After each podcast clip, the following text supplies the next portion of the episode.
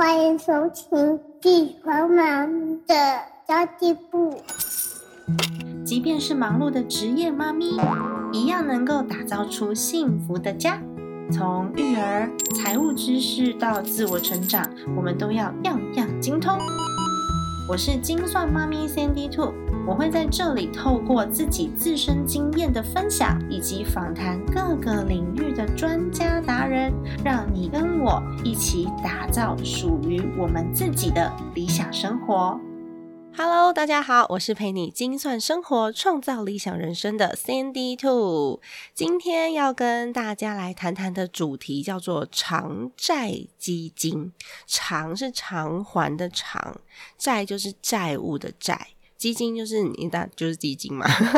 就是一笔钱的意思啦。那我自己觉得这蛮有意思的，因为在家庭理财上面有很少人会提到这样子的一项功能。但坦白说，我觉得针对小资族群来说是一个蛮聪明的方法哦。待会儿呢，我就会好好解释一下什么叫做偿债基金。那现在让我先解答一则听众的问题。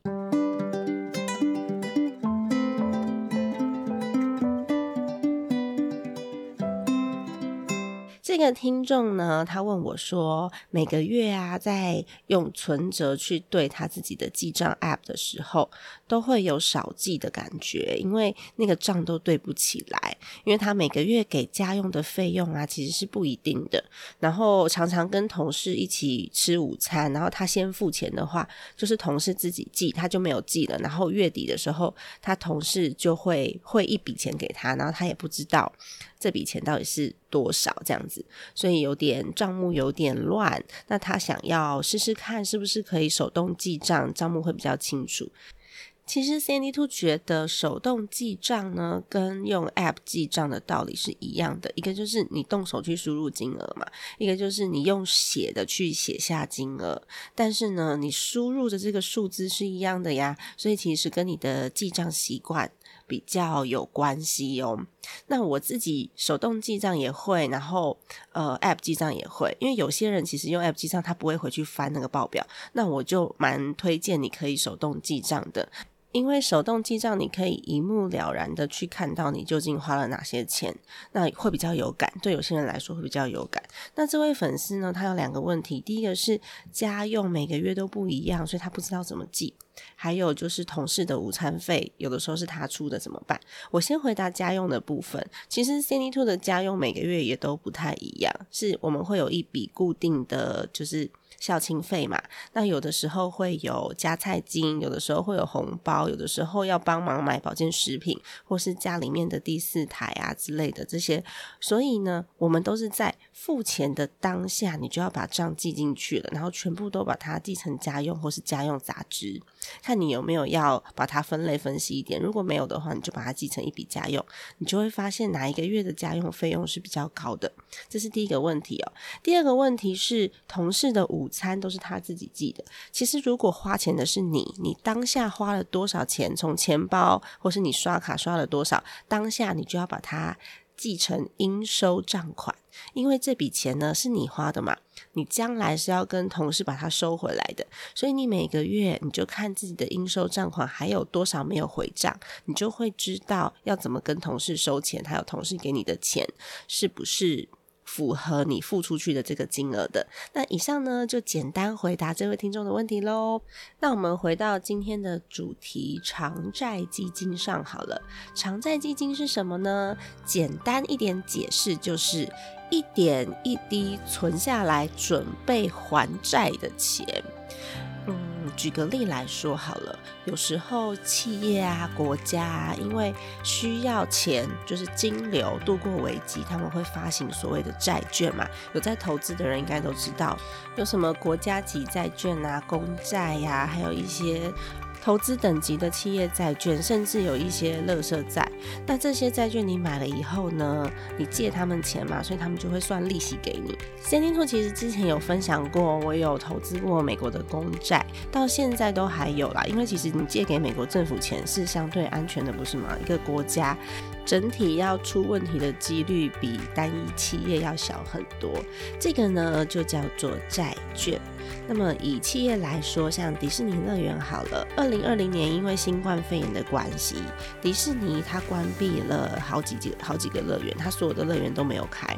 那一年都没有迪士尼乐园的收入诶。但是呢，其实迪士尼乐园收入在迪士尼整体企业下面来说算是蛮庞大的，但是这些员工的薪水还是要付啊，他还是要请阿姨，还是要请器材维护去维护它里面那些机器跟固定支出，总不能之前所有的员工，然后让迪士尼长蜘蛛网都没有人管，这样是不是太可怕了？但是收入没有这么高，因为他一整年都没有开源，可是我还是要付这么多钱。而且要付的金额还这么庞大，该怎么办呢？于是迪士尼他在二零二零年的时候发行了他自己的债券，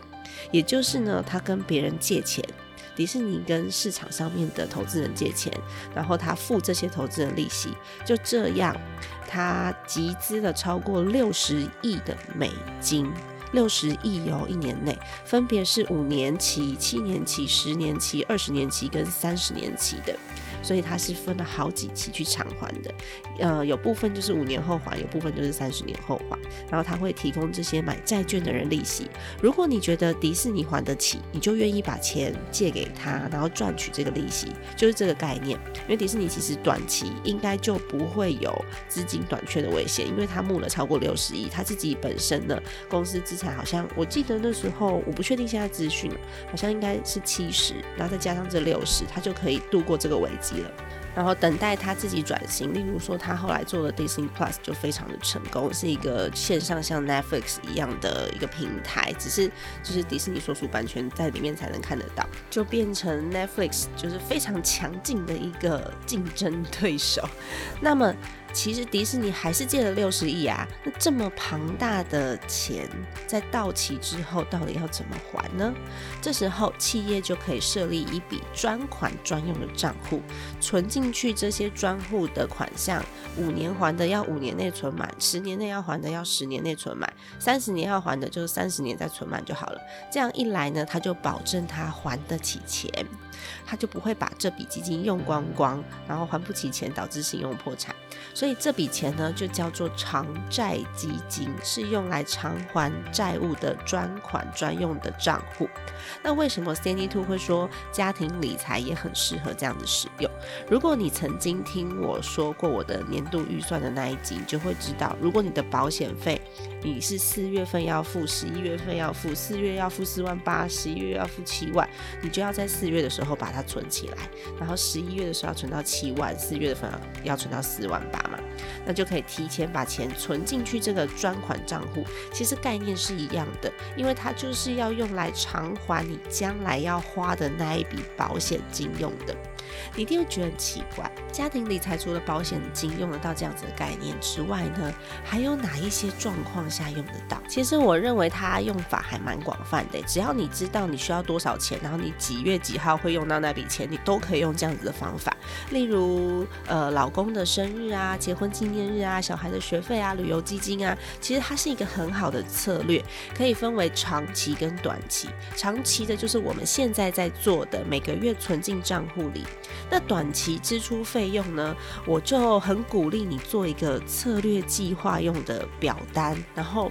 有一个信封袋把它存起来，任何支出都会这样。为什么我说短期可以？我随便举个小小的费用的案例好了，你可以列一张表，比如说，呃，我一个半月之后，我有一个朋友生日，我打算买一个差不多一千一千五的生日礼物给他，我就可以呢，从现在开始省一点点吃饭钱啊，或者是有的时候多走一点点路，省一点点交通钱。如果每天午餐要要一百块，在台北市工作，其实午餐超过一百块就刚好而已啦，而且是很便宜的价格。台北买东西真的很贵，然后你可以尝试着某几天降低成九十块，或是某几天带便当，两个月内慢慢的存到一千五百块，你就可以结束这个专案了。最让人兴奋的是什么？最让人兴奋的是，你完全没有用到你其他账户的预算费用，因为就只是午餐钱而已。如果你有目标的话，我相信让你多带几餐便当，你会觉得蛮轻松的，因为它就是一个短期专案而已，所以不会有长期的压力。那最棒的是呢，它完全没有使用到你其他账户的费用，就只是你这一小段时间，可能一个月或一个半月的饭钱省下来而已。你也不会因为买太贵的东西，然后就觉得很有罪恶感。如果这样子的专案呢，你每个月都有开一个的话，那。呃，一年下来应该也是省个上万块哦，所以我觉得还蛮有趣的耶。有些费用你就会使用你预算的账户的费用来花用，那这些短期用的事情啊，设定一些偿债基金来用，想去做 SPA 也不会有罪恶感呐。只要事前规划存的这个金额，你什么时候会用到，然后我要用到多少钱，它就会有很多很多短期的小确幸，然后你也会觉得，哎，原来我还可以这样。样子精神呐，很多时候我们都认为省不下来了，但是你用一些小方法，像我刚刚讲的带便当，或者是我们就忍一忍嘛，先不要喝饮料，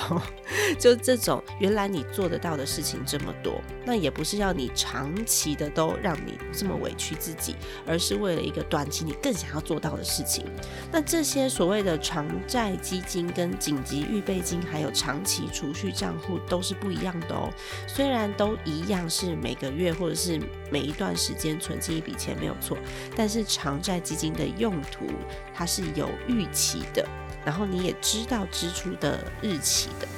但是紧急预备金跟长期储蓄的账户是不一定的。长期储蓄的账户可能是买房的基金、梦想的基金，你大概知道你可能五年、十年后，呃，要存到，但是变数还是蛮大的。例如说，突然失业了，就会降低长期储蓄金额的，这拉长它的存款的时间。或者是你突然间赚了一笔钱，哎，我明天就就把那个长期储蓄的这个账户给存满了，我就可以买房了，也有这样子的状况嘛？但是呢，偿债基金，我个人是倾向设定短期的，你知道你一定会达到，比如说这三个月内我要做到一个小小的事情。那紧急预备金就是用来应付那一些不可预期的潜在危机的，例如意外。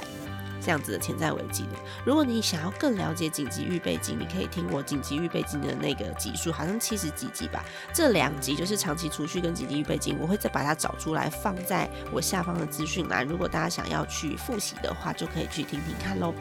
那么短期可以用现金达成的东西有哪些？例如说，你二月份要给大家的红包钱，就可以现在开始存喽。不知道有多少人有去算过自己每年付出去的红包钱有多少？你有把它变成预算吗？如果没有的话，现在可以开始算算看啊。或者是你短期的一个度假，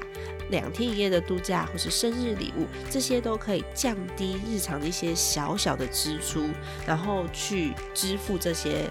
小确幸，然后提早达到储蓄的目标。我觉得这真的很棒哎，因为如果说有计划的去储蓄，你会发现你真的可以多存下好多钱呢，而且是在完全不委屈自己生活的情况之下，提早达到储蓄的目标，超酷的。那实际执行上要怎么做呢？我自己是比较少用现金存钱，但是我存钱挑战营的朋友里面有人是习惯用现金存款的，看到一罐一罐的现金。真的是爽度蛮高的，但我自己是习惯使用表格分类记录，然后我再把相同金额的这个钱存起来，存到某一个专款账户里面去，然后放进就是数位银行里面去赚利息啊，因为利息有可能就是还有个零点八或是一趴左右的数位银行，因为我不想要浪费任何赚利息的机会。有些人是想要看到自己的钱被存下来，一罐一罐在那里放进银行账户里面，反而没有安全感。或是你放进银行账户里面，你就会忘记去计算它的习惯不同没有关系，只要可以达到目标，有一个表格可以把它记录下来，就是最重要的。你可以用这个概念去做出一套属于自己的记账方法，我觉得还蛮有趣的。或是你可以拿表格，然后拿一个信封，在表格后面写下你几月几号放进这个信封多少钱，然后你也可以在这个信封的前面写下这一笔是我跟男朋友要两天一夜出去玩的，然后里面可能是四千八，你也可以这样子写出来，然后后面就记录你每次放进去的钱有多少，这就可以呢让你有非常非常大的动力，因为其实人是视觉化的动物嘛，如果。你愿意这样子做的话，我相信今年的储蓄目标你也有可能可以提早达成哦。那么另外一个简单的方法就是参加我的存钱挑战营，参加五十二周的挑战。我真的蛮用心的啦，因为我为了让大家记账记得很开心，我每个表单都是有设计过的，颜色看起来很亲民，而且上面都有小兔兔哦。其实我常常就是听到有人说啊，这个小钱拿这没关系啊，那个十块钱不用找了啦，我都会觉得很可惜耶。因为你看哦，如果说你一点一滴的存下来，一个月存个一千块，那十二个月下来就是一万二，是一笔还蛮不错的收入诶。那你如果常常都是十块不要，十块不要，然后你累积个。二十五块，你就可以去买一杯饮料，然后有一点点小确幸。那如果说你都觉得啊，不用找了啦，没关系啦，这小钱啦，我不在意啦，或是你东西买了，像有些人会觉得卖二手物品好麻烦哦。可是其实我自己卖二手物品这几年，我也赚了大概三万多块吧。然后呢，我的那个刷 back 就是大家应该知道有一个现金回馈的网站叫做刷 back，我的刷 back 三年内累积了九千多块的收益。其实这三万再加上九千，好像算四万块好了。如果我把它放进一个复利的投资工具。而且呢，我是把这些多余的钱都存给我儿子的话，四万块年利率只要四个 percent，复利三十年，最终就是十二万九千七百三十五元，其实非常非常的惊人呢。放到小朋友身上威力更是强大，因为他们年纪小嘛，所以他们很多的时间可以去等待复利的增长。讲这么多呢，就是希望大家可以去珍惜你身边小小的金额。你把钱当一回事，你重视它，它就会重视你，留在你的身边哦。如果你觉得今天的内容还不错，可以改变你一些小小的观念，甚至你觉得你身边的人好像有一点浪费，那他。很可惜，都存不到钱。你可以把这样子的内容提供给他，然后告诉他这些小钱都很重要。你可以有一些小小的方法，为自己留下将来的资产或是退休金，然后也可以帮自己编制一些小确幸哦。无形中呢，其实我们也是提升了自己的生活品质，因为我只要把不需要花的钱收回来，我就可以把它用在该花的地方了。好的，以上就是今天的内容啦。如果你觉得今天的内容有帮助到你，甚至呢有帮助到你身边的人，麻烦你一定要给我一个五星好评。因为最近真的非常多人进入到 podcast 的市场了，包含我下个礼拜二我也要去做一堂 podcast 的授课。那他授课的对象呢，就是一群很厉害的部落客们。那把这些有价值的内容带到 podcast 的平台上面呢，可以让更多更多的朋友认识 podcast。虽然说我的排名可能会下降，但是我的收听人数是上升的，我觉得也蛮开心的，因为有更多的人加入了我们，用耳朵来学习，更高效能的去应用自己的时间。好的，那如果说你愿意给我一个五星好评的话，就有机会可以帮助我继续保持在排行榜上面，我就可以有能力去影响到更多的人。因为其实排行榜以外被搜寻到的机会就相对比较少了啦。好的，家庭理财就是为了让生活无虞，分享这期节目，让更多的朋友一起在空中打造属于自己幸福的家。我们下一集再见喽，拜拜。